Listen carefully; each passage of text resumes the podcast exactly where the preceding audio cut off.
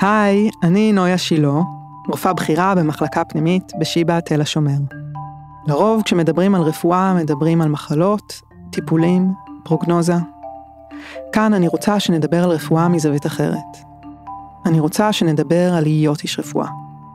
על ההתמודדויות שלנו עד רגעי הקצה. על איך מקבלים החלטות ואיך ממשיכים מטעויות, וגם על התרוממות הרוח, החיבור האנושי, רגעי האושר והחסד. בכל פעם אהיה כאן, ואיתי אורחת או אורח שמתחברים לעולם הרפואה מקרוב ומרחוק, בדרך שהיא ייחודית ויוצאת דופן. נשאל ביחד מיהו איש הרפואה, מהי העשייה המרפאת. איך אפשר למצוא רפואה גם ברגעים הקשים, ואולי דווקא בהם, יותר מכל. איך התפקיד מגדיר אותנו, ובמה הוא מרחיב ומשחרר. באיזה דרכים אנחנו משפיעים על האנשים שאנחנו מטפלים בהם, ואיך הרפואה משנה אותנו, העוסקים בה.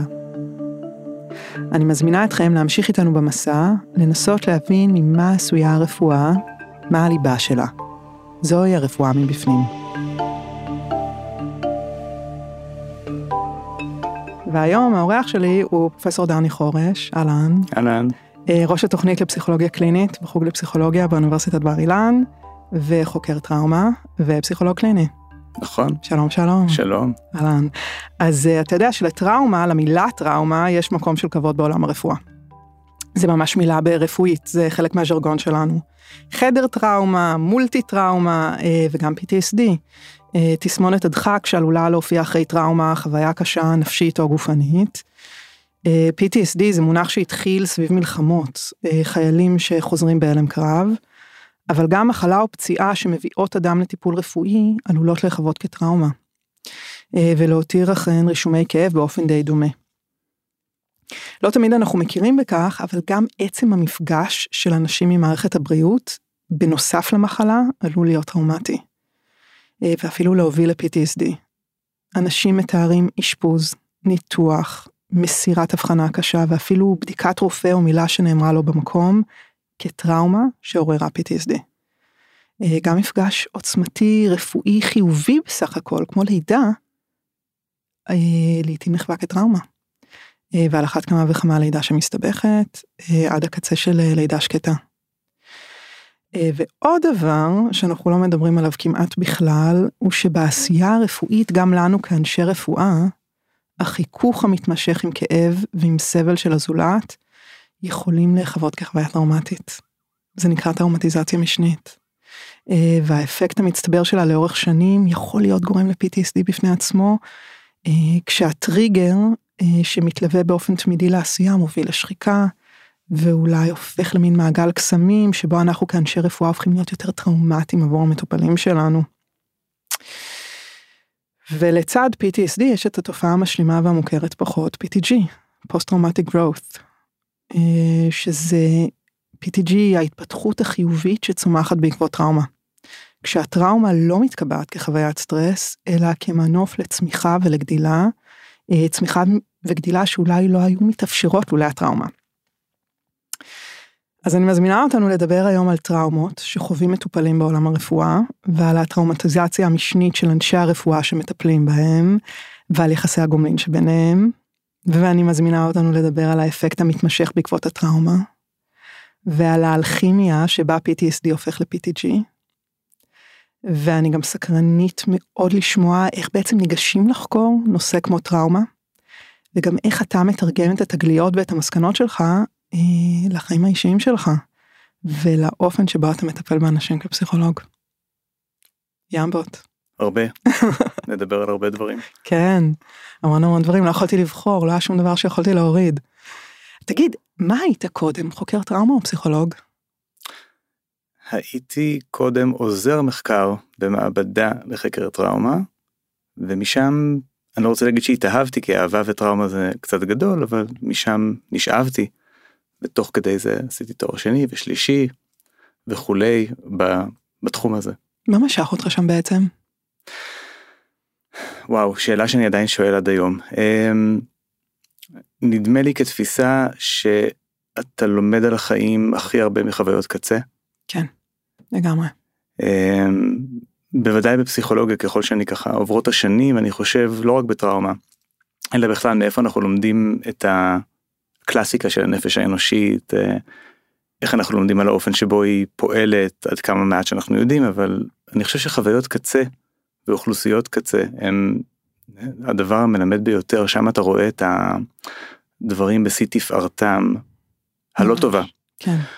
שם אתה רואה הרשתות נדלקות שם רואים איך זה עובד ואני חושב שמהמקום הזה גם צריכים לזכור פרויד התחיל כן, כן? בוודאי פרויד היה הטראומטולוג הראשון והפסיכואנליזה נולדה מתוך הטראומה גם אם הוא לא קרא לה בדיוק ככה ואני חושב שאולי גם מאותן סיבות כן חוויות הקצה האלה שמלמדות כל כך הרבה. אמ, מעניין. תגיד, מה אתה חושב שהופך משהו לטראומטי? כי הרי זה לא חוויית הקצה לכשעצמה. יש חיילים שיוצאים מהקרב עם הלם קרב, ויש חיילים שיוצאים מהקרב בלי הלם קרב. מה הופך משהו לטראומטי, או לפני ה-PTSD? כן, אולי שאלת השאלות, גם שאלה שמעסיקה אותי ככה במחקר באופן אה, ספציפי, מהי טראומה? אני, אני חושב שזו שאלה שצריך כל הזמן לעשות אה, איזה רה-אבלואציה שלה. דווקא בגלל שנדמה לנו שאנחנו מכירים את האירועים הקלאסיים במרכאות.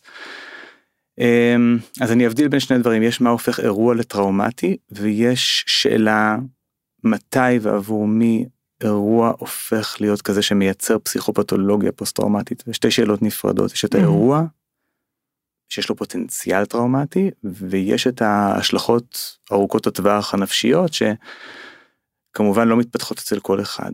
מה הופך אירוע לטראומטי? אמ, זה שאלה מורכבת. אני אגיד כמה דברים שהם בטח לא הסופיים ולא המוחלטים. דבר אחד שהופך אה, אירוע לטראומטי זה הממד החושי. מה זאת אומרת? זאת אומרת שטראומה עובדת קודם כל דרך החושים, לפחות בעיניי. זאת אומרת, הפוטנציאל של אירוע. להירשם כטראומטי, קשורה מאוד מאוד לאופן שבו הוא מפעיל את החושים, את, ה... את הראייה, את השמיעה, את המגע, את הריח, את טראומה ניזונה מהעולם החושי. אם אנחנו חושבים למשל על חייל שחוזר אה, הלום קרב ויש לו פלשבקים. החוויה הפלשבקית איננה איזה זיכרון מרוחק אינטלקטואלי קוגניטיבי כן. היא חושית מאוד מאוד מאוד אה, לפעמים מריח כן. שומע. זאת אומרת הדברים הלא מילוליים. קודם כל הלא מילולי החושי והגופני אנחנו בטח נדבר גם על הגופני כי אנחנו כן. ככה מדברים על רפואה אבל ללא ספק שם אמ, שם הדברים נרשמים אחד הטקסטים הידועים ביותר בתחום הטראומה נקרא The Body Keeps the Score. אמ, לוח התוצאות שעליו רשומה הטראומה הוא בגוף, הוא בגוף, הוא בחושים. אמ, אז, אז קודם כל אני חושב שהמימד הזה יכול להגביר את הפוטנציאל הטראומטי של אירוע וחלק מהאירועים שנדבר עליהם בטח היום, הזכרת לידה למשל. כן. למה שאירוע חיובי בהמשגה שלו יהפוך להיות אולי טראומטי. אז המימד החושי. מימדים אחרים שהם הרבה יותר מופשטים הם מימדים של תפיסה סובייקטיבית. איך ש... סיפרתי לעצמי את מה שקרה לי? נכון. ומה שטראומטי עבורך ומה שטראומטי עבורי במקום מסוים יהיה מכנה משותף כי סביר להניח שחס וחלילה אם ייפול פה טיל בחדר עבור שנינו הדבר הזה יהיה טראומטי אבל יש הרבה מאוד אירועים והרבה מאוד סיטואציות שבהם הממד הפרשני ויותר מפרשני מובן המשמעות הייחוס האינטרפטציה יהיה מאוד מאוד סובייקטיבי וכבר ראיתי ופגשתי אנשים שמתרגמים אירועים כטראומטיים או כלא טראומטיים. באופן מאוד מאוד שונה וזה מימד שאין לו סוף. לפי האישיות שלהם ולפי הגישה שלהם ולפי החוסן שלהם או מה בעצם? All of the above, of the ועוד above. הרבה דברים ועוד הרבה דברים לפי ההיסטוריה הטראומטית שלהם כן. לפי סגנון הייחוס הקוגניטיבי שלהם לפי האמונה שלהם בוודאי בוודאי דת לא רק דת אמונה היא הרבה דברים אבל. כן. אידיאולוגיה, תחושת שליחות, כן. דת, אמונה, הם פקטורים מאוד מאוד מאוד משמעותיים פה. כן. ולכן ההגדרה של מה זה אירוע טראומטי, ואת זה אני אגיד, הולכת ומתרחבת עם השנים, ונהיית מורכבת יותר, ואירועים שעד לפני 15 שנה, 10 שנים לא היינו מעזים לדבר עליהם, על במה הם, פורמלית, מחקרית, כאירועים טראומטיים היום נהיים יותר ויותר מיינסטרים אני חושב שזה מהלך טוב. מה למשל? אמ, אני אשאר עם לידה כי זה גם תחום שאני מתעסק בו כן. אבל uh, עד לפני באמת אני חושב ככה עשור וחצי שניים לדבר על לידה ועל PTSD באותה נשימה היה נחשב הזוי מהמם, עד כדי חילול חילול קודש כן. מסוים מה, מה פתאום כן. בעיקר כשהאימא בסדר, התינוק בסדר, מה את רוצה? בוודאי אם, אם זו הייתה לידת חי אני לא אוהב את הביטוי כן. הזה אבל אה, אז, אז אין מה לדבר. אמ, היום יש ענף מחקר שלם ש... ואפילו לא אגיד דיאגנוזה אבל מין תת קונדישן שנקרא אה, child birth related PTSD אה, ואנחנו יודעים שבהרבה הרבה מחקרים בתחום בין חמישה לשישה אחוז מהנשים שעוברות לידה לידת חי מהמם, מפתחות PTSD מלא. וואו, לא סימפטומים של כי זה כבר הרבה יותר. כן, אמ, אז זה למשל אירוע שהיום הרבה יותר בקלות מתייחסים אליו כאירוע שהוא עם פוטנציאל טראומטי ובעבר לא פשוט משום שיש יותר הקשבה לאנשים עצמם שמספרות ויש הרבה יותר מחקר על זה. יש נתונים ויש מרכזים שמטפלים כן. אז ואתה חושב שיכול להיות, אה, אתה יודע, אתה נותן את הדוגמה של לידה, ש... אתה יודע, גם לפני שנתנו את המונח הלם קרב, חיילים היו חוזרים מהקרב עלומים. אה, אולי לא היה לנו מילים לזה, אבל אתה יודע, גם בעבר וגם אה, אינטראקציה של קרב עם אה, מוות ופציעות שהייתה משחר ההיסטוריה, זה דבר מאוד טראומטי. מעניין מאוד מה יעשה הדבר הזה, ואולי כבר יש על הדבר הזה תשובות, על זה שלידה יש לגיטימציה.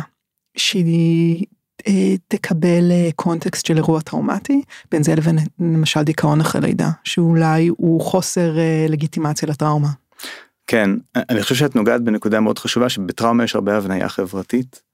אמ, אמ, מה שהחברה או התרבות המסוימת מגדירה כטראומה יחלחל באופן די מהיר גם ל, ל, לאיש המקצוע שבסוף פוגש את האנשים. כן, זה לא רק איזה דיון אקדמי מתפלסף כזה של בוא נראה מה הסוציולוגיה אומרת על זה אלא הדברים האלה יש להם אפקט מאוד מאוד משמעותי להקשבה שלנו כאנשי מקצוע. יש אה, מונח של עולם שלם היום של אה, תוכן שנקרא trauma informed care Hmm. שבעצם אומר יש care כאילו את בתור רופאה אני בתור פסיכולוג מישהי ש...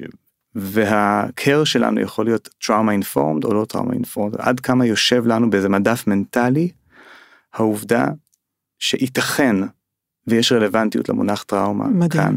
זה האם- פשוט עניין של מודעות, כאילו.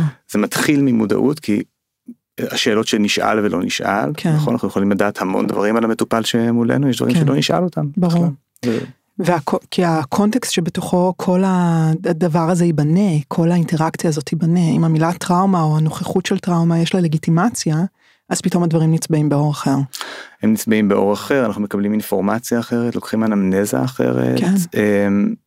מי הם אנשי המקצוע סביבנו שנפעיל כן, כן, תקראי ברור. לעובדת סוציאלית לא תקראי ברור. יש פסיכולוג במחלקה אין פסיכולוג במחלקה ו...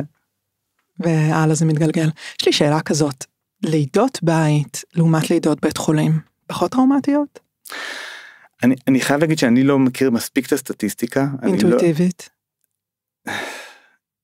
אני אענה תשובה הכי מעצבנת של פסיכולוג אני מניח שזה איפה מאוד, זה פוגש אותך?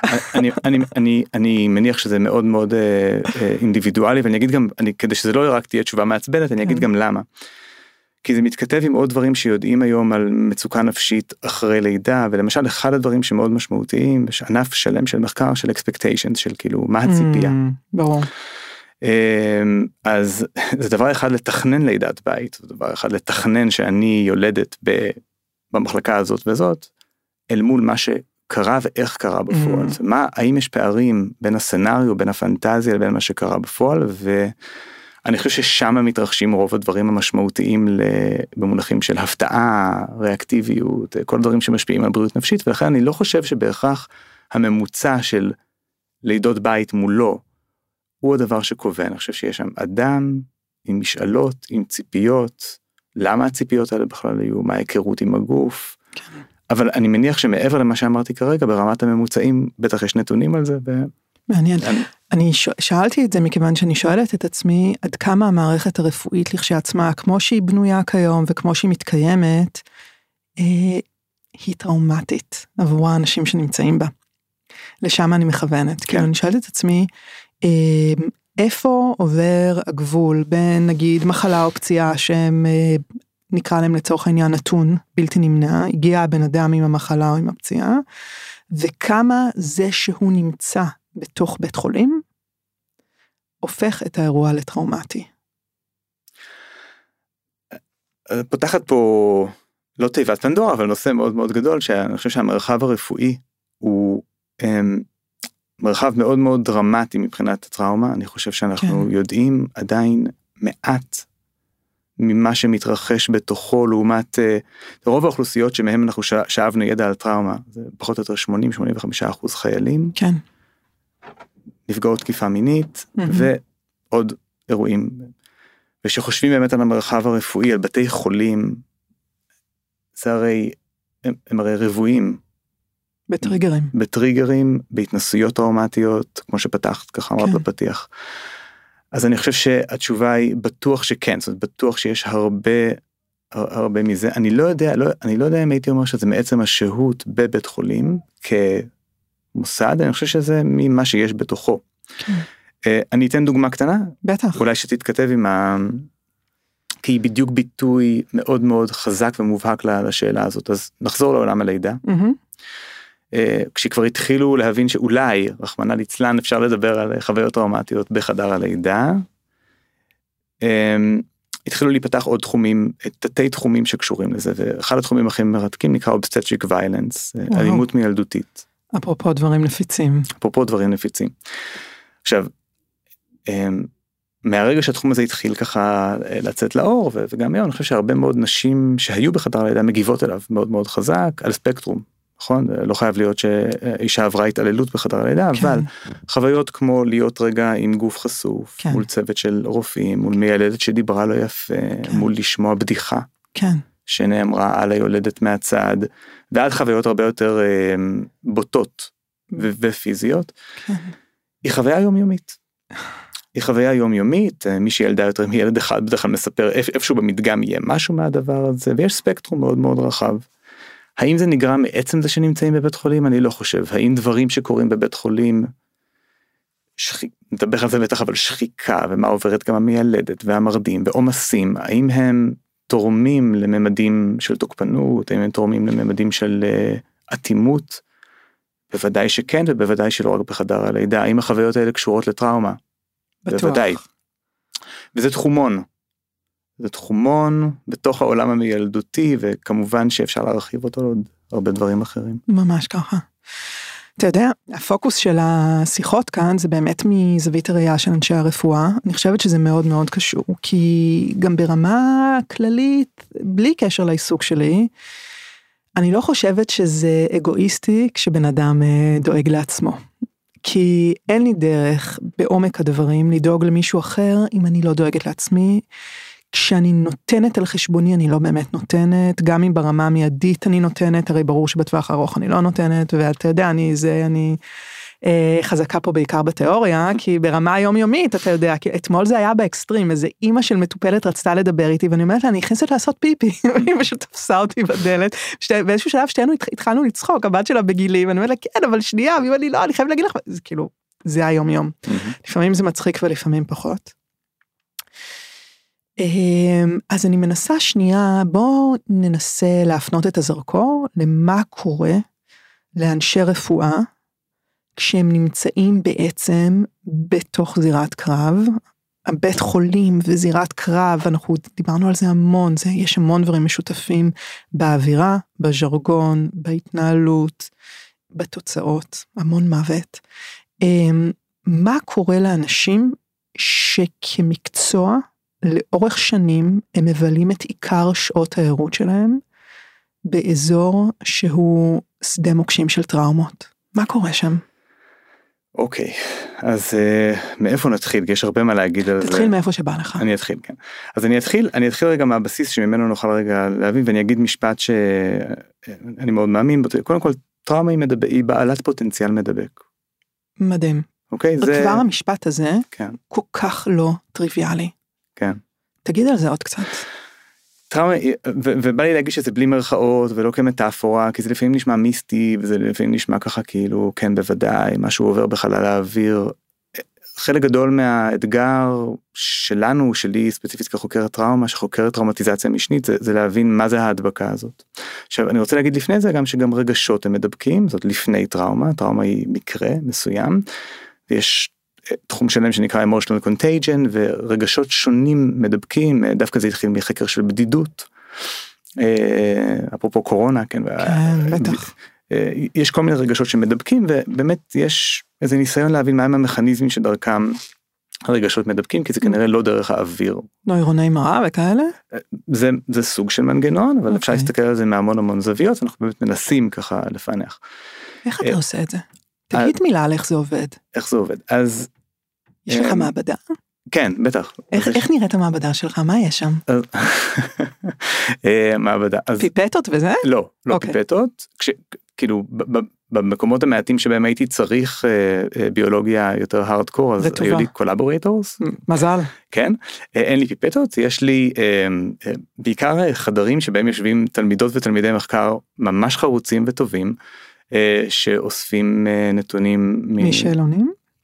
אז זהו, אז גם שאלונים, גם מטלות מעבדה, מטלות יותר אקספרימנטליות, גם ציוד פיזיולוגי שמודד לאדם, לנבדק באותו זמן קצב לב, אה. מוליכות אורית. פונקשיונל MRI? עכשיו אנחנו עושים גם משהו עם פונקשיונל MRI okay.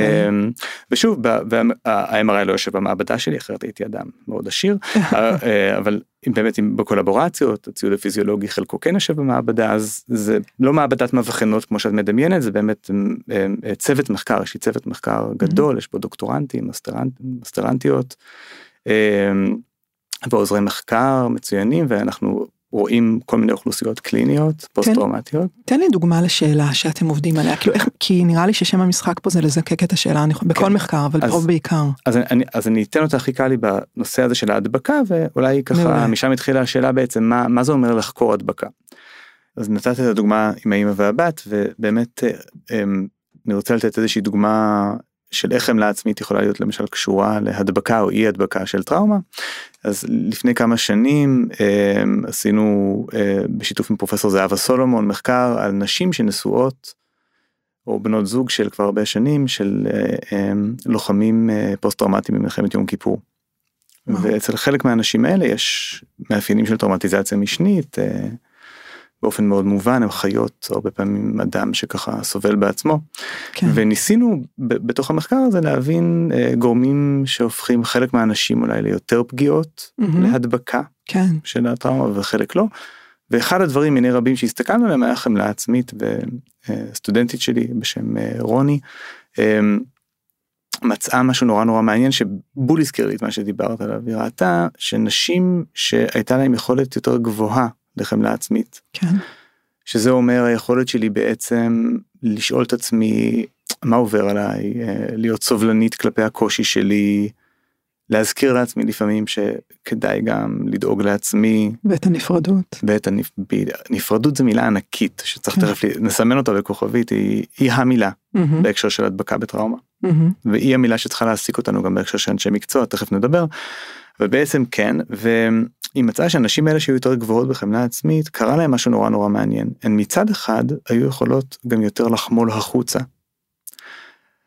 ומצד שני היו יותר מוגנות מההדבקה הפוסט טראומטית זאת אומרת זה כאילו אני נכנס עם איזה שריון אמפתי נקרא לו. וואו זאת, אני... שריון אמפתי mm-hmm. זה דבר? המצאתי אותו רגע. וואו כי זה חתיכת דבר. כן אז זאת אומרת מהרגע, ש... מהרגע שאני... אה, שריון אמפתי. כן, כן. כן, זה זה דבר. זה דבר. הן היו יכולות בעצם מצד אחד להיות כאלה שדואגות לבן הזוג, אמפתיות כלפיו, חושבות עליו איזשהו דבי, כן? כן. ומצד שני היה איזה משהו בחמלה העצמית שעזר להם שלא להידבק בסימפטומים באופן ככה אה, אוטומטי. מעניין, שנייה, כמה שאלות, זה כן, מסקרן. כן. אפשר לנרמל את זה לטראומה? כי יכול להיות שכשהטראומה של אה, הגבר היא פחות טראומטית, אני אומרת במרכאות, אז לאישה פחות יש סיכון להתערבב איתו. איך אפשר בעצם לנרמל את זה לסוג הטראומה שהבן אדם עבר, או לעוצמת הטראומה, או למידת הטראומה, כי מן הסתם גם זה משפיע. אז כמו שאמרת, גם זה משפיע. ואיך זאת... אפשר לעשות את זה? במחקר יחסית יותר קל לבודד משתנים אנחנו פשוט מודדים את זה אנחנו אנחנו יכולים לשאול תמיד את האדם שהוא הניצול הראשי של הטראומה כן, כן כאילו אם זה זוגיות נגיד אנחנו יכולים לשאול הרבה מאוד שאלות על מה עברת כמה חמורה הייתה החשיפה וכולי וכולי לבנות okay. אוקיי. איזשהו מדד של אה, חומרת טראומה ואחר כך גם לבנות איזושהי, איזשהו מדד של עד כמה הוא סובל מהטראומה, ואז לראות כמה הפקטור הזה משחק תפקיד בהדבקה. עכשיו אני כבר אומר לך, הוא משחק בוודאי, כן. נכון? ככל שה... אה, אה, בן זוג של אותה אישה סובל יותר, יש יותר סבירות שגם יעברו אליה דברים, אבל ברור. הוא בוודאי לא הפקטור היחיד, ואני גם לא בטוח שהכי חשוב. לצידו פועלים, פועלת שורה מאוד מאוד מכובדת של פקטורים אישיותיים, בעיקר אה, של, של מערכת היחסים, של קרבה ומרחק, של נפרדות. אה, ועוד הרבה דברים אחרים שאפשר לדבר עליהם. תן, תן כמה לדוגמה. אז אני, אני אתחיל בעצם מלמה הגבתי כזה חזק למילה נפרדות. בעצם כששואלים שאלה על איך טראומטיזציה משנית אה, מתרחשת, בראש ובראשונה וגם חוז, ככה חוזרים לתיאוריה הראשונית של האדם שהמציא את המונח צ'ארלס פיגלי. Mm, שהמציא גם את תשישות החמלה. בוודאי, בדיוק, נכון? כן. שהם מונחים מאוד מאוד אה, קשורים. כן. אז בעצם פיגלי מתאר תהליך נורא מעניין, אנושי, ככה מורכב ומעניין, שאני חושב שכולנו יכולים להתחבר עליו. הוא אומר, כשאדם יקר לך סובל, באופן לחלוטין לא מודע ואוטומטי, הדבר הראשון שאתה עושה זה שואל את עצמך, למה? או מה מתרחש בתוכו. זו שאלה שנשאלת מאוד מהר, היא נשאלת כחלק מקשר אוהב, כחלק מקרינג, כן.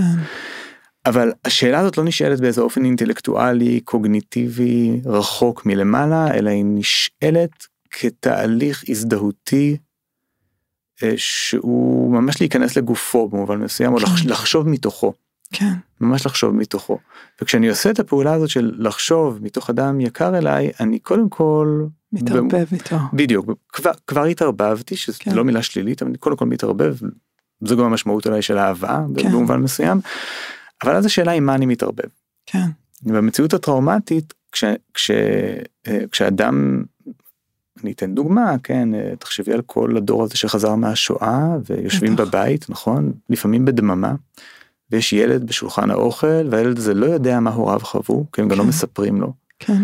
הוא לא יישאר בחוסר הידיעה הזאת, משום שזה מהלך אנושי לא טבעי, אנחנו, אנחנו צריכים לדעת כדי לאהוב, אנחנו צריכים, אנחנו אוהבים כדי לדעת. כן. הילד הזה משער או משליך, תלוי באיזה שפה תשתמשי, ובמובן הזה הוא מתחיל לחיות את המציאות הזאת. את המציאות הזאת, בדמיון שלו. בדמיון שלו, בנפשו, כן. אמ, והוא סופח עליו דברים, התופעה הזאת שנקראת דור שני. כן. מאחוריה יש מנגנונים מאוד מאוד עמוקים, אנחנו רואים את זה בזוגיות, בקשר רופא חולה, בטח. בקשר פסיכולוג מטופל, ובעוד הרבה קשרים. עכשיו, האמפתיה הזאת שפיגלי מדבר עליה, עלולה להיות חרב פיפיות. אמ, שזה אולי ביטוי טיפה קשה, אבל עלולות להיות לה השלכות אה, שונות. אנחנו לא נגד אמפתיה, אנחנו לחלוטין בעדה, כן. אבל במקומות שהיא חשובה ותורמת, היא גם יכולה להיות במינונים מסוימים או בנוקשות מסוימת. אה, היא יכולה גם להיות מחולל הדבקה, כשהאמפתיה אולי הופכת להזדהות. כשהיא הופכת להזדהות יתר, להזדהות יתר. ובעיקר כשהיא הופכת להזדהות שאין בה פתחי אוורור, Mm, וכשהיא מהולה ברגשות שקשורים אולי לאשמה, כן. שזה זה- הופך להיות אישוז של שליטה כאלה. זה יכול להיות אישו של שליטה, זה יכול להיות אה, וכמובן גם אה, משהו שמתכתב עם אישיות מסוימת אולי לפעמים כן. של אדם, למשל עד כמה אני בכלל במערכות יחסים יודע לשמור על הזהות שלי באיזה דיפרנציאציה, או כן. שאני יותר אנמש בתוך האחר. אבל בגדול מה שאני מנסה להגיד שהוויסות של קרבה ומרחק בין אישיים הוא האבן הפינה של הדבקה רגשית בטראומה. ממנו יוצאים אה, מונחים שונים כמו דיפרנציאציה, כמו אמפתיה, כן. כמו enmeshment אה, ו-attachment, כאילו מונחים פסיכולוגיים שהם הנחקרים הכי הרבה ויש שם תוצאות מאוד מאוד חזקות. מעניין. וואו. אז אמ, אני שואלת את עצמי שאלה כזאת, אוקיי? אם אנחנו מדברים על איש רפואה שנמצא בתוך סיטואציה שהיא מאוד, אה, בוא נקרא לה עם פוטנציאל לטראומה, ויש, אני מרגישה לפחות שיש לי תפקיד, כי אנחנו הדמויות הקבועות במחלקה. אה, ואנחנו יודעים איך העסק הזה עובד. אתה יודע, ואני מרגישה את עצמי עוד יותר בעלת אחריות, כי אני בכלל הדמות הקבועה במחלקה. אני נמצאת שם, מתמחים באים והולכים, mm. סטאג'רים בוודאי באים והולכים אפילו יותר מהר, אני כאילו נמצאת שם. אה, איך אפשר באמת לקחת אה, סיטואציה שהיא טראומטית, אבל שהטראומה תהיה מוכלת, contained, ולא תצא משליטה על איזה מין אירוע מתגלגל שהופך להיות גם PTSD. כן. לכל הנוגעים בדבר. נעשה פה הפרדה אבל כמובן בין, ה, בין המטופל לבין המטפל ונדמה לי שאת שואלת על המטפל כן. בשלב ראשון. כן. אז אז קודם כל יש תכף לא... נדבר על מה קורה לרופאים כשהם הופכים להיות חולים. כן אז יש לא מעט שאנחנו באמת יודעים על, אה, על אה, אנשי מקצוע שיותר או פחות מועדים להידבק. זה, זה כמובן לא דרמה רק של אה, פסיכולוגים תראי מה יצא לי. פרוידיאני. של פרוידיאני לחלוטין הוא היה גאה בי. לא רק של רופאים אלא גם של פסיכולוגים עובדים סוציאליים כן ברור. מילדות אחיות עורכי דין. וואו. ועוד רבים אחרים. שוטרים כבאים. ו... כמובן אין מסקנות חד משמעיות לקודם כל למי הוא האיש המקצוע הפגיע יותר אבל יש כן כמה דברים שחוזרים על עצמם באופן מעניין קודם כל אולי מה לא. אוקיי כן, מה לא. כן. למשל החל מדברים שהיינו חושבים שהם ככה obvious קודם כל הם, במקומות שבהם מתחילה שחיקה כן. case load לא מבוקר. כן. קייסלוד לא מבוקר ללא הדרכה מספקת או ללא um, הגגה מקצועית uh, מספקת אני לא יודע, אצלנו זה הדרכה כן. אצל רופאים אולי זה משהו אחר אולי מיליה מקצועי כן. אולי בדידות מקצועית כן בדידות מקצועית כן. זה חזק נכון בדידות מקצועית בתוך קייסלוד גדול אלה לא אלה לא נבאים טובים. מה אני מתארת לעצמי הם לא נבאים טובים um, יש uh, מחקרים אפילו היה ככה על. Um, עובדי הלסקר בקורונה שמראים שגם הצעירים יותר במקצוע. כן. אפשר להבין את זה. בטח. פגיעים יותר. אמ, אנשי מקצוע שיש להם בעצמם היסטוריה טראומטית mm-hmm. וכמובן ככל שהיא פחות מעובדת היא יותר מפעילה אותם אה, כן. ובכל מקרה יכולה להפעיל אותם אם נפגשים עם טראומה. כן. וכמובן אפשר להגיד שהקומבינציה של גורמי הסיכון האלה ככל שיש יותר מהם יכולים ואני אומר את זה מאוד בזהירות זה הכל um, סטטיסטי כן. מתאמי, אה, יכולים להפוך להיות ככה אה, אה, גורמים משמעותיים וצריך להגיד מעל הכל במקום שבו יש טראומה של מטופלים. כדאי שתהיה יהיה מישהו שיעבוד עם הצוות על איך עובדים עם טראומה במקום שבו אין עבודה על איך עובדים עם טראומה זה נכון גם לפסיכולוגים. אתה פחות מיינדד למה שקורה ואני חושב שאצל רופאים יש עוד כנראה פחות כן. מההדרכה הזאת וזה כן. דבר מאוד מאוד חשוב. זה ממש לא במודעות שלנו וזה לא השיח שאנחנו מנהלים פה עכשיו אה, כנראה זה פעם ראשונה בחיים שאני עושה אותו mm. ואני לא רופאה שתי דקות כן. וגם לא שלוש. ולך יש מודעות כי יש לך, יש לך את הפודקאסט הזה ממש הפוך. יש את הפודקאסט כי יש לך מודעות ועוד מה נגיד על מי שלא חושב את הדברים האלה. כן כן אז איזה יופי שאנחנו מדברים על זה עכשיו. הזכרת את הקורונה ואנחנו מדברים על אה, טראומה אצל אנשי רפואה אני נורא רוצה להקריא לך פתק שכתבתי. Mm-hmm. יש עניין עם הפתקים האלה אה, אתה יודע שתמיד אני עושה מין מבחני אומץ עם עצמי כמה אני אהיה מוכנה להביא פתקים אה, ולשחרר אותם לעולם אפרופו אישוז של שליטה ואחד התרגילים שאני עושה עם עצמי בכלל כל הכנת הפרקים היא מאוד אינטואיטיבית. ויש עניין שלפעמים אני מביאה פתק שכתבתי היום לפני אז היום לפני שלוש שנים, בערב ערב שבועות, אמ, אנחנו יצאנו מהטנק, מהטיפול נמרץ קורונה. Mm. מחלקה שלנו הייתה שם בגל הראשון, וגם הפרק הראשון שהעליתי, הוא מדבר על זה, על מה היה בקורונה. אמ, ואני רוצה להקריא לך את הפתק שכתבתי לעצמי ממש היום, לפני שלוש שנים. בשמחה. איזה כיף. אה, אז זה הולך אה, ככה. אה, מחר בבוקר, ערב שבועות, נבוא לפנות את הטנק. נעביר את הרביעייה שנשארה למתחם בידוד זמני ליד טיפול נמרץ, שיקחו עליהם פיקוד מלא ובלעדי. כנראה שמשמרת הלילה האחרונה שלי כבר הייתה. יושבת בבית ולא מסוגלת לעשות כלום. לא לקרוא, לא לדבר, לא לאכול, רק קרח. עוברת שוב ושוב על הפתקים שלי, מנסה להסביר לעצמי מה קרה. מה קרה לנו? מה קרה לי? מדי פעם, כשמישהו מהחיים המקבילים תופס אותי בעיניים לעיניים ושואל אותי, תגידי, איך את? פתאום אין לי מילים, רק דמעות. ואני לא יודעת למה. הגוף חלש, מדולדל, זה ICU נורופתי, חולשת העצבים שמפתחים אנשים שהיו מאושפזים בטיפול נמרץ. הדבר שקורה לחולים קרה גם לי. ממשיכה להיות בקשר אס.אם.אסים יומיומי עם אימא של א', ביום ראשון היא מתוכננת לעבור לשיקום. ולמחרת ערב שבועות כתבתי ככה, רק שמונה וארבע עשר דקות וכבר ריק פה. מזדמזם לי בראש השיר מהרדיו בדרך, The only soldier now is me, I'm fighting things I cannot see, I think it's called my destiny that I'm changing. יעל ואמיר באו לאסוף ציוד ולהעביר אותו בעצמם במו ידיהם לטיפול נמרץ הרגיל. ככה זה. הבכירים ביותר דואגים לכל, עד לפרטים הקטנים ביותר. מעניין אם גם במקומות מתוקנים זה עובד ככה. צילמנו אותם דרך המסכים בחדר השליטה, עוברים עם פנסים בחדרים החשוכים במתחם. הידיים שלהם מלאות בארגזים ומכשירים. יעל אמרה לי אחר כך שככה זה היה בלבנון, כשהצבא יצא משם באישון לילה. יצאנו מהבונקר בפעם האחרונה. הבונקר נשאר מאחורינו שומם וחבול. קיבינו מאחורינו את האורות, פעם ראשונה בשלושה חודשים שהם נכבים. הצעדים שלנו החזירו הד מקירות הבטון. הרגשתי שיצאנו משם אחרים. לפני עבודות הרס"ר המנדטוריות במחלקה הלכתי לבקר את א' בטיפול נמרץ. היא בן אדם אחר לגמרי, היא שוב בן אדם. עוד לא יכולה לדבר עם הקנולה. שמתי חלוק חד פעמי כחול והתיישבתי לידה. שאלתי אותה, את יודעת מי אני? היא מקדה עליי מבט ואמרה לי בתנועות שפתיים, חיכיתי לך, איפה היית?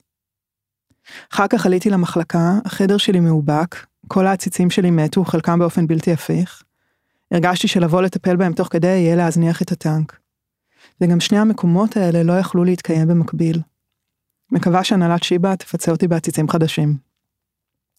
אחרי שגמרנו לסדר את המחלקה ולמלא את עגלות הדמים במבחנות ומזרקים ופרפריות, וסידרנו על המדף בחדר הרופאים את כל הקלסרים הריקים לקראת הקבלות החדשות שיגיעו, מהמיון, כחולים יותר מאדומים ידע מי שהכין, וחיברנו את מכונת הקפה ווידאנו שיש מספיק חלב במקרר, אחרי כל זה לקחנו בקבוק יין, ירדנו למטה והתיישבנו על הדשא ליד הפסל המשולש מתחת לעץ הזית, להרים כוסית חד פעמית, בלתי רשמית, לכבוד סוף הקורונה ולכבוד סוף ההתמחות של אמיר. זה היה יותר ארוך ממלחמת המפרץ הראשונה, וואלה מסכים איתי. ישבנו על הדשא עלומים, לא רצינו ללכת משם. אני מרגש. ממש זוכרת את הדבר הזה, זה היה טראומה. זה היה טראומה. בטח. בוודאי. זה היה פשוט טראומה, ואחריה אה, יש כאלה שממש אה, פיתחו PTSD. זה, זה, מאוד לא מפתיע אותי, ואפילו... אה, אני לא רוצה להשתמש במילה נורמלי, אבל זה לא מפתיע אותי, ואני חושב שכששומעים את מה שהקראת, אז איך לא? איך נכון? לא, חושב על ממש. זה רגע. אסוציאציה, אמ, עלו לי הרבה אסוציאציות מה, מהקטע המקסים הזה, אבל אחת ש, שעלתה לי בראש זה משהו שקשור לקצב. אני חשבתי לעצמי כאילו שכשמפנים טנק אחרי כמה שנים? לא, היינו שם שלושה חודשים. שלושה חודשים, סליחה. כן. שמפנים טנק אחרי כל כך לא, זה היה אחרי הגל הראשון, אחר כך יהיו עוד גלים והוא נפתח מחדש, אבל זה. היה הגל הראשון. כשמפנים את הטנק אחרי לחימה כל כך ממושכת, יש איזה, אמ, לפחות בחשיבה שלנו כ- כ- כאנשי טראומה, כפסיכולוגים קליניים, יש איזה משהו שאומר, רגע, קרה פה המון, האבק עוד באוויר, כאוטי לגמרי, הרי ייקח, לוקח המון זמן עד שהדבר הזה שוקע, כן. ועובר עיבוד. ואני חושב כאילו על מה שהקראת ואני אומר, הרי לרופאים לרוב אין זמן. נכון. הם צריכים לחזור, נכון? למחרת. באת, אמרת, כאילו. כן. החזרנו את הציוד והתחלנו למלא אותו, ואז אני אומר, איפה הדיסוננס בין מה שהנפש מבקשת, כן. ויותר מזה מה שהטראומה מבקשת והיא מאוד רעבה, לבין מה שהמקצוע מבקש באותו רגע, ויש שם איזה, כאילו איזה שסע, סתירה. ממש דיסוננס עצום, כן. שצריך צריך לחשוב מה עושים איתו, כן. כי חייבים לעשות איתו משהו. אנחנו יודעים מה קורה כשלא עושים איתו. אנחנו ממש יודעים מה קורה כשלא עושים איתו, וכמה זה גם קשה לעשות את הדבר הזה, זה כן. לא, לא זה תהליך כזה ש... כן. אז אני, אני, יש לי פה גם שאלה וגם בבקשה. מה עושים? אה, תראי, הדבר הראשון שאני חושב זה שהפתק הזה מעצמו הוא תהליך תרפויטי. כן. אתה יודע, כשבקורונה, תמיד הייתי כותבת פתקים, אבל אה, זה היה מדי פעם. בקורונה גם הייתה לי החלטה מודעת, יש פה תקופה היסטורית. כן. ואני רוצה לתעד אותה, ובאיזשהו שלב הבנתי שאני חייבת לכתוב כל יום. שזה משהו שאני לא עושה אותו, אבל כל יום כן. כתבתי מה היה לי היום. זה היה ממש אה, מה שהחזיק אותי בתוך הטרללת הזאת. כן. אז, אז אני, אני חושב שהכתיבה, וזה יכול להיות כמובן כל מדיום, נכון? זה כן. גם יכול להיות כתיבה, וזה גם יכול להיות אה, השתהות רגע ודיבור עם עצמי. כן, אבל נדמה לי שבתוך קצבים כאלה, במציאות כזאת, עצם העצירה, כן, שבה רופא בכלל מתבונן ושואל את השאלה, מה קורה איתי? כן. היא, אני לא אגיד 80% מהסיפור, אבל היא אחוזים מאוד מאוד ניכרים מהסיפור. מדהים. בלעדיה, במה, בהאם הדבר הזה יהפוך להיות PTSD, או לא, או אולי אפילו PTG?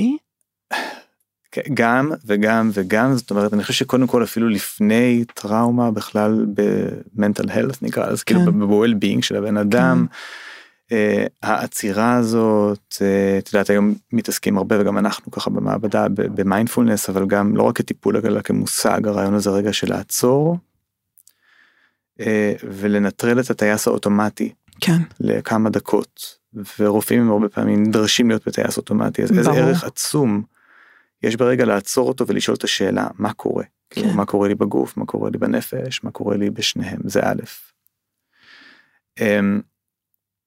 ב' כן אני חושב שגם אם מסתכלים על זה במונחים של אה, תהליך של התגבשות של תגובה פוסט טראומטית תגובות פוסט טראומטיות מתגבשות יש להם קריסטליזציה זאת אומרת הן Mm. לא מתרחשות ברגע. החלקיקים האלה צריכים להתכנס אחד עם השני באיזה אופן מאוד מסוים זה כאילו באינטואיציה שלי, זה כאילו אם אני לא עוצר את, הז, את הזמן, אז הוא יעצור מעצמו בחריקת בלמים. וייתקע וייתקע, הוא יקפא משהו כן, תהיה כפי יהיה קיפאון בזמן. כן. נכון נכון. בלי לשאול אותך. כן, וגם, יש פה גם איזה שליטה בריאה כן? כי הזמן נקפא באיזה fight or flight אולי לפני הטנק כן, לפני הפינוי שלו יחליט שהוא נתקע שם ואת תמשיכי במשמרות שלך ותיתקעי עם אותם זיכרונות באותה תחושה גופנית. אבל העצירה הזאת שמה עוד איזה יתד. יש את הפתק הזה. כן, יש מצב תודעתי קצת אחר. כן, בפתק הזה. את יכולה פתאום לקחת חצי גם כדי לכתוב פתק צריך לקחת מרחק של איזה חצי רוחק, מטר נכון לגמרי. נכון. כל הדברים האלה הם בעצם פונקציות שאם היינו אוספים אותם ביחד הם פונקציות של ויסות אני מכניסה את עצמי לשריון אמפתי פנימי. נכון זהו, זה, צריך לשים על זה זכויות יוצרים כן, על הדבר הזה.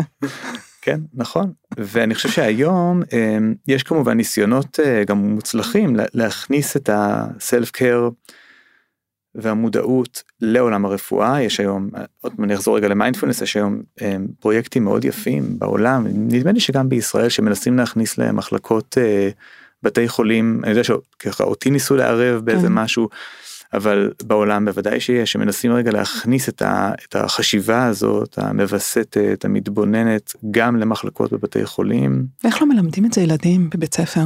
אז אה, את הילדים שלי לא מלמדים את זה בבית ספר. לשמחתנו זה נכנס למערכת החינוך יותר ויותר.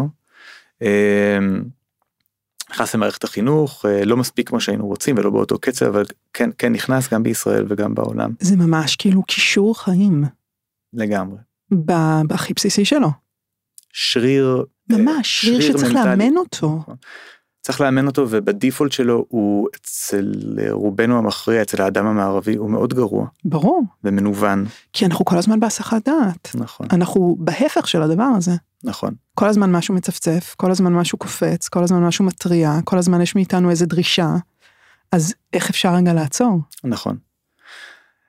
היבט יותר ספציפי הוא שאני חושב שאם אם לפחות אני אם הייתי יכול רגע לפנטז על איך אה, נראית אה, מחלקה בבית חולים היא מחלקה שבה נותנים לרופאים גם מקום ספציפי לוונטילציה ועיבוד כן, של חוויות אה, קשות וטראומטיות. כן. מעבר לרק לפתח את השריר הגנרי החשוב הזה, לדברר אותם אה, באופנים שהם כמובן מבוקרים, שהם לא יפרקו, כאילו זה לא שהדבר הזה הוא איזה ונטילציה על, על, על 200, אלא משהו שאפשר לעבוד, ואני חושב שאין מחלקה או בית חולים שלא היו נתרמים מזה, לגמרי.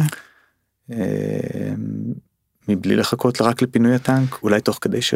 אנחנו בטנק. היו גם דברים כאלה תוך כדי הטנק היו, אבל כאילו אני רוצה לתת קרדיט איפה שמגיע, אבל אני רוצה. להגיד אה, בקונטקסט הזה, שאני חושבת, אתה יודע, אני בתוך סביבת בית החולים הקלאסית, נקרא לה, ויצא לי גם לראות עוד מחלקות, בין אם כסטודנטית ובין אם, אה, לא יודעת, בהתמחות וכן הלאה, אני חושבת שהרבה פעמים, לא רק שסביבת העבודה היא לא כזאת כמו שאתה מתאר אותה, אלא היא סביבת עבודה שמגבירה את הטראומה, כי זו התרבות שלנו. זו התרבות שלנו, של הרבה מאוד אה, אה, מתח והתנגחויות ונזיפות, וזה אפילו, לא רק שהסיטואציה נורא טראומטית מעצם העומס, מזה שאנחנו מתעסקים במחלות ובמוות, האווירה בתוך המחלקות מגבירה את זה עוד יותר, שזה Mhm. פשוט להוסיף חטא על פשע. כן. כן ופה אנחנו נכנסים לזה שמה שאנחנו יודעים על טראומה זה שהיא באמת אה, פועלת כמו מין בבושקה במעגלים כן. זאת אומרת יש לנו את ה... אני אלך, אני אלך רחוק יש לנו את המדינה ואת החברה את המחלקה את הבית החולים את המחלקה את המשפחה שלי כן. אם יש לי ואותי. וכל מעגל כזה יכול אה, אה, לרפד את האחר או כמו שאת אומרת אה, להלהיט את האחר במובן כן. מסוים והמעגלים הסוציאליים והתמיכתיים הם כנראה ה buffer גורם החוסן החשוב ביותר שיכול להיות לבן אדם שמתמודד תחושת ה milieu. את יודעת דברים שהתחילו עוד הסתכלו על חיילים עוד לפני שהיה דבר כזה PTSD ושאלו על קוהסיביות של יחידה צבאית Mm, על דמות המפקד כן, אפרופו קורונה כן, כן. כמה הרגשנו שיש לנו מפקדים כן אלה דברים קריטיים. הם דברים קריטיים ב, אה, במרקם בתחושה הזאת שיש holding כן, ואני חושב שלרופאים זה בוודאי דבר אה, לגמרי. מאוד מאוד חיוני. בוא נדבר קצת על PTG, זה סופר מסקרן אותי. מהמם. בוא תגיד על זה. PTG אז צמיחה פוסט טראומטית כן. טראומטית פוסט טראומטית growth אמ, בעצם אני חושב שכאילו בא- באינטואיציה עוד הרבה לפני מחקר כתיבה תיאוריה אנחנו אנחנו מכירים את הרעיון הזה בלי לקרוא לו צמיחה עם משפטים כמו אה, מה שלא הורג מחשל נכון. אה, ועוד כל מיני אמרות. אמ, אה, ספר מאוד ידוע של ויקטור פרנקל האדם מחפש משמעות. נכון שבעצם ככה היה אולי אני חושב שהיה הסממן הראשון של לדבר על צמיחה משום שאם אם- משום שאם באושוויץ היו גילויים כאלה אה, שהם לא רק אה, פתולוגיים אז כנראה בכל מקום יכול לצמוח. ממש, אבל אתה יודע, מה שלא הורג מחשל, אה, יש בו בפנים מובנה שזה למרות הכאב נכון. ולא בזכות הכאב. לגמרי צודקת. כן, נכון זו נקודה מאוד חשובה אז, אז צמיחה פוסט טראומטית בגלגול המודרני שלה ככה פותחה על ידי שני אנשים תדשי וקלהון שלקחו את הרעיונות האלה והפכו את זה לתיאוריה יותר סיסטמטית עם כלי מדידה והכל. כן. ו- קלהון אפילו רשמתי לעצמי שהוא קרא לזה wisdom through adversity. נכון נכון בעצם דבר אחד שאני רוצה קודם כל להגיד זה שהכוונה היא לאו דווקא לדברים חיוביים שקרו אחרי הטראומה אלא הכוונה היא לדברים משמעותיים שקרו אחרי הטראומה. Mm, בטח. כי אם אנחנו רק נחפש את החיובי נהיה קצת ציניים ואולי בצדק אבל בעצם הרעיון הוא שלצד הכאב ואולי בגללו בדיוק כמו שאת אומרת אנשים חווים אחרי אירועים טראומטיים גם תהליכי שינוי משמעותיים במובנים שונים במובן במובן האינטרפרסונלי למשל של לגלות משהו על קשרים שהם לא ידעו כן, במובן של החוסן האישי והפוטנטיות שלהם כן. להתגבר על דברים במובן הרוחני כן. לא מעט אנשים זה בכל מיני ממדים. אמ, והדבר המאוד מאוד מעניין שכבר רמזת לו פעמיים והוא באמת חוזר על עצמו בכמעט כל מחקר טראומה זה שצמיחה לא רק שלא נוגדת PTSD אלא היא קשורה אליו בקשר חיובי.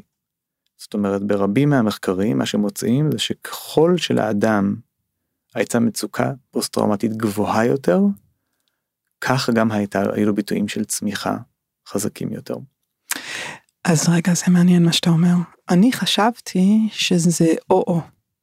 או שיש PTSD או שיש PTG, Mm. ואתה אומר שזה גם וגם, שככל שה-PTSD היה יותר גדול, כך גם הייתה יותר צמיחה, זה מה שאתה אומר? זה ממש מה שאני אומר. וואו. זה לא חייב להיות שה-PTSD דיאגנוזה אלא ככל שהסימפטומטולוגיה ככל שהמצוקה הפוסט טראומטית הייתה גדולה יותר כן, ככה היו ביטויים של אה, צמיחה ויש בזה הרבה היגיון אם אנחנו רגע נחשוב על למה אנשים צומחים אחרי טראומה. אמ, בעצם המחשבה שמאחורי הצמיחה היא מאוד מאוד עמוקה, היא קצת אולי הייתי אומר שאני צומח במקום שבו אין ברירה. Hmm. משום ש...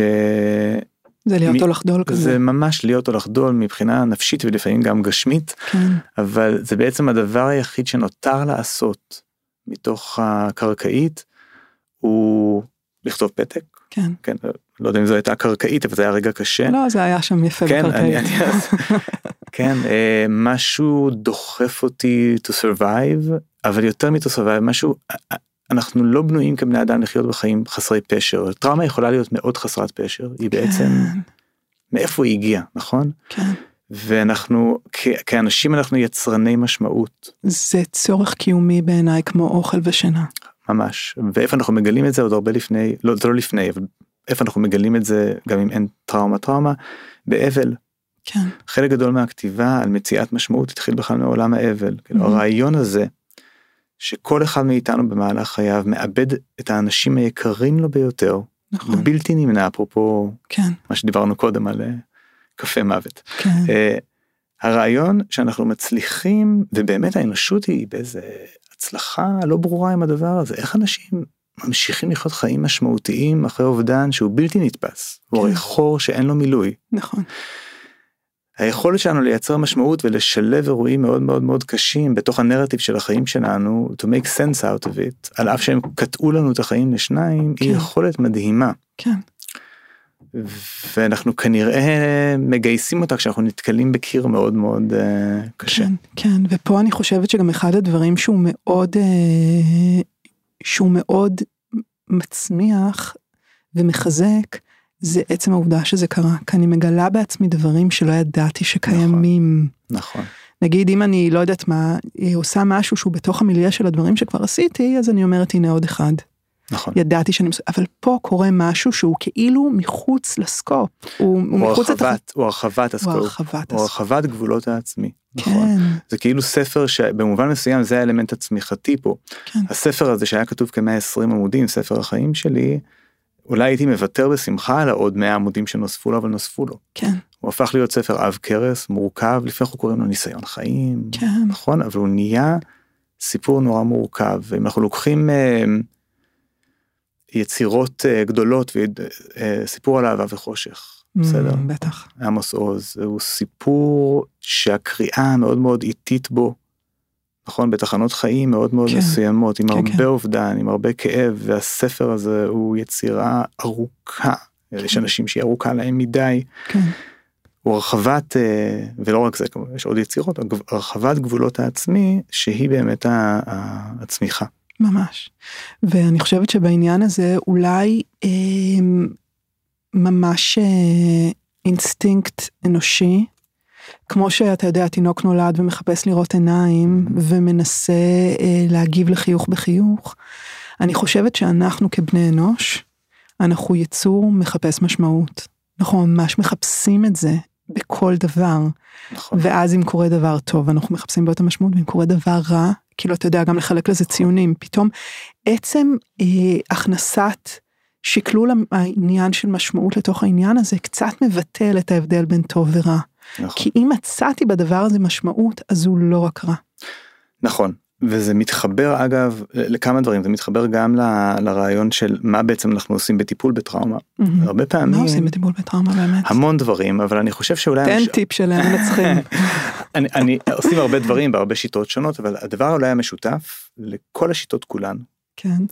והן מאוד שונות בטכניקה שלהם זה בעצם הרחבת הנרטיב אני חושב אני חושב שכאילו והרבה פעמים עולה איזה שאלה שמטופל יוצא אחרי טיפול בטראומה ואת יודעת הוא יוצא מה, מהטיפול ופתאום הרבה דברים שהוא שכח. כמו הרבה והושלמו לו בתוך הטיפול מתוך זיכרון ששוחזר כן.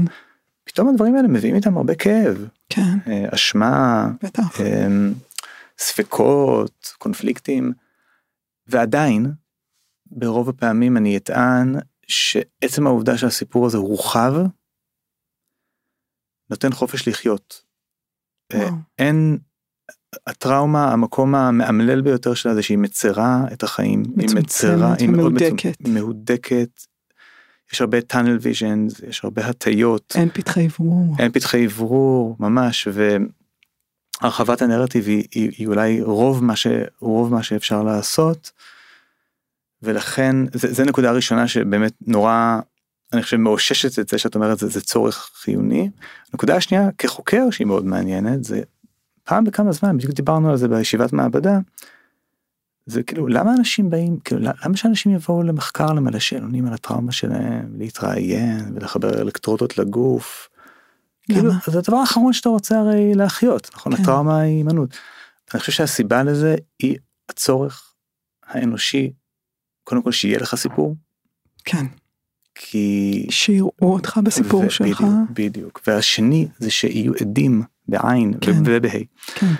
לסיפור שלך והמושג הזה של ולידציה כן. תיקוף אני, אני רוצה להחזיר את זה רגע לרופאים כן. שאני חושב שלא תמיד לפי מה שאת מספרת ואני מכיר מקבלים תיקוף לעד כמה קשה שם. וואו, אתה לא מבין כמה הדבר הזה חוזר פה בשיחות. אה, היה, הייתה לי אחת השיחות עם אה, שלמה מנדלוביץ' שהייתה ממש על זה, Mm. שזה התפקיד שלנו כאנשי טיפול, להיות עדים לתהליך ולהחזיק אותו. ואז אפילו אמרתי, אני זוכרת שהמילה עד היא כמו עד, זה מייצר נצח וניצחון. אז יש שם משהו שהוא ממש אה, מעל זמן ומקום. שהוא מאוד מאוד מאוד חזק. אני מאוד התחברתי לדבר שאתה אמרת בנוגע להרחבת הנרטיב. ויש שם טריקיות, כי אני לא רוצה ליפול לקלישאה שבה אני אומרת אה, מין אה, כן, אבל תגיד, אה, תראה איזה יופי הדברים שאפשר להגיד עליהם תודה, או לא היה יכול להיות יותר גרוע, אני לא רוצה ליפול לקלישאה הזאת, אבל אני מוצאת את עצמי הרבה פעמים מנסה, אפרופו חיפוש משמעות, לספר לאנשים שאני מטפלת בהם את הסיפור אחרת. בכל מיני דרכים. יש אנשים, אתה יודע, שבאמת היה איזה משהו שהם יכלו למות ממנו והם לא מתו, ואני לא סיפרתי להם את זה תוך כדי, כי לא רציתי להלחיץ אותם, אבל בסוף אני באה ואני אומרת לו, אתה יודע, על הדבר הזה אתה צריך ללכת להגיד לגומל. Mm. אני אומרת את זה לאנשים. כן. או שאפילו בסיטואציות שבהם אנשים מתו, השיחה שלי עם המשפחה שלהם, אחרי, היא הרבה סביב כמה סבל נמנע. ושלפעמים המוות זה דבר גואל. ואני ממש מנסה לעשות את הדבר הזה, זאת אומרת ללוש את הסיפור אחרת, להרחיב אותו, למתוח אותו, ולהכניס לתוכו עוד, אני יכול רק, לתחח אותו. כן כן אני, אני אוהב את הדימויים האלה של אה, ללוש כן, זה ולרכך. מאוד חושי. ומאוד זה מאוד מאוד חשוב. כמו שטראומה היא דבר חושי, כנראה שגם הטיפול בה, יש בו מרכיב של, של חוש. נכון נכון ואני אגיד לך יותר מזה כשאנחנו כחוקרים יורדים לרזולוציות אנחנו יש ככה אנחנו חוקרים גם גם נרטיבים של טראומה כאילו כן. איך, איך אנשים מדברים את הטראומה שלהם כן. יש כאלה שאומרים שאין דבר כזה מציאות אלא רק הנרטיב. ו- ובטראומה זה בוודאי כן. שאפשר לטעון את זה וזה נורא מעניין שאפשר מלהסתכל על טקסט ולנתח אותו לעומק לראות מאפיינים חושיים של כמה הנרטיב הזה הוא. אני יודע, יכול להיות ארוך וגמיש או קצר וגמיש, הוא יכול להיות ארוך ונוקשה. כן, בעצם כמה יש בתוכו מרחב לתזוזות כמו ככה כמו טטריס כזה כן. כמה החלקים יכולים לזוז ולעבור הגמשה או כמה בן אדם הגיע מן המוכן מתוך איזה עמדה מאוד הגנתית עם נרטיב שאסור לגעת בו כן. בשום פנים ואופן אתה לא יודע מה היה שם. אתה לא יודע ואולי גם הוא כבר לא אבל הוא חייב לספר את הסיפור באותו וכמובן שכמו שאת אומרת היינו רוצים בשביל אותו בן אדם שיהיה תוכנו של הנרטיב אשר יהיה שהוא יוכל להתפתח הוא יוכל להתרכך ויוכל להיות מעודכן כן, על ידי המציאות כן פנימה והחוצה חילוף חומרים כזה. כן, כן, כן, כן. ממש ככה. אה, אנחנו מתקרבים אה, לסוף השיחה שלנו, הזו, למרות שיש לי הרגשה שיש הרבה מה להגיד וגם הרבה מה לעשות. אה, יש פינה מסורתית שבה אני מזמינה לשאול אותי שאלה אם מתחשק לך. Hmm, וואו. אני אחשוב שנייה בטח. יש לי הרבה. וואו, איזה כיף. אתה תחשוב, הרבה. אני אשתה.